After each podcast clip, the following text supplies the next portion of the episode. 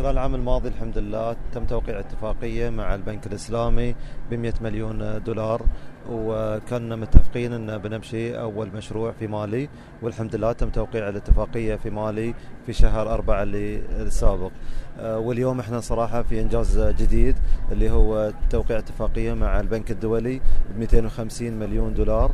تخدم الاتفاقية هذه مليونين طفل حول العالم في 41 دوله وإن شاء الله آه، بنبتدي في أول مشروع آه، بيكون قادم في ديسمبر 2019 آه، ما الذي تتوقعونه خلال العام القادم بعد هذه الاتفاقية؟ هل هناك سيكون اتفاقيات أخرى؟ نعم نعمل حاليا مع مع البنك الدولي والبنك الإسلامي وكذلك البنك التنمية الأمريكي في عدة دول خصوصا في دول جنوب أمريكا بنعمل على تحديد بالضبط الاحتياجات الممكنة في الدول هذه وما ما سيتم تنفيذها إن شاء الله في العام القادم. فإن شاء الله بداية العام القادم بنعلن على اتفاقيات والدول اللي راح تنجزها إن شاء الله.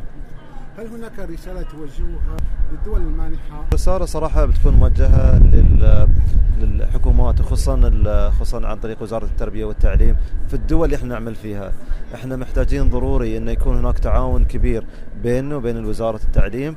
الصراحة هذه اللي الاستدامة. إحنا هنا نتكلم عن الاستدامة وهاي شيء ضروري على أساس إن المشروع يكون مستدام. إحنا ما نقدر نجي بس سنة وثنتين وثلاثة وبعدين آه وبعدين ما في استدامة للمشروع. فمهم جدا بالنسبة لنا موضوع استدامة المشروع عشان كذا إحنا محتاجين إن تكون الدول معانا في هذا في هذا الإطار. صراحة في تعاون كبير بين الدول المانحة. الحمد لله إحنا نعمل الحين مع بريطانيا وفرنسا وكوريا واليوم تم اتفاق مع الحكومة السويسرية. إن شاء الله على اتفاقية جديدة راح نعمل عليها وكذلك الحكومة الكندية راح نعمل على اتفاقية جديدة بتكون متخصصة في في تعليم البنات.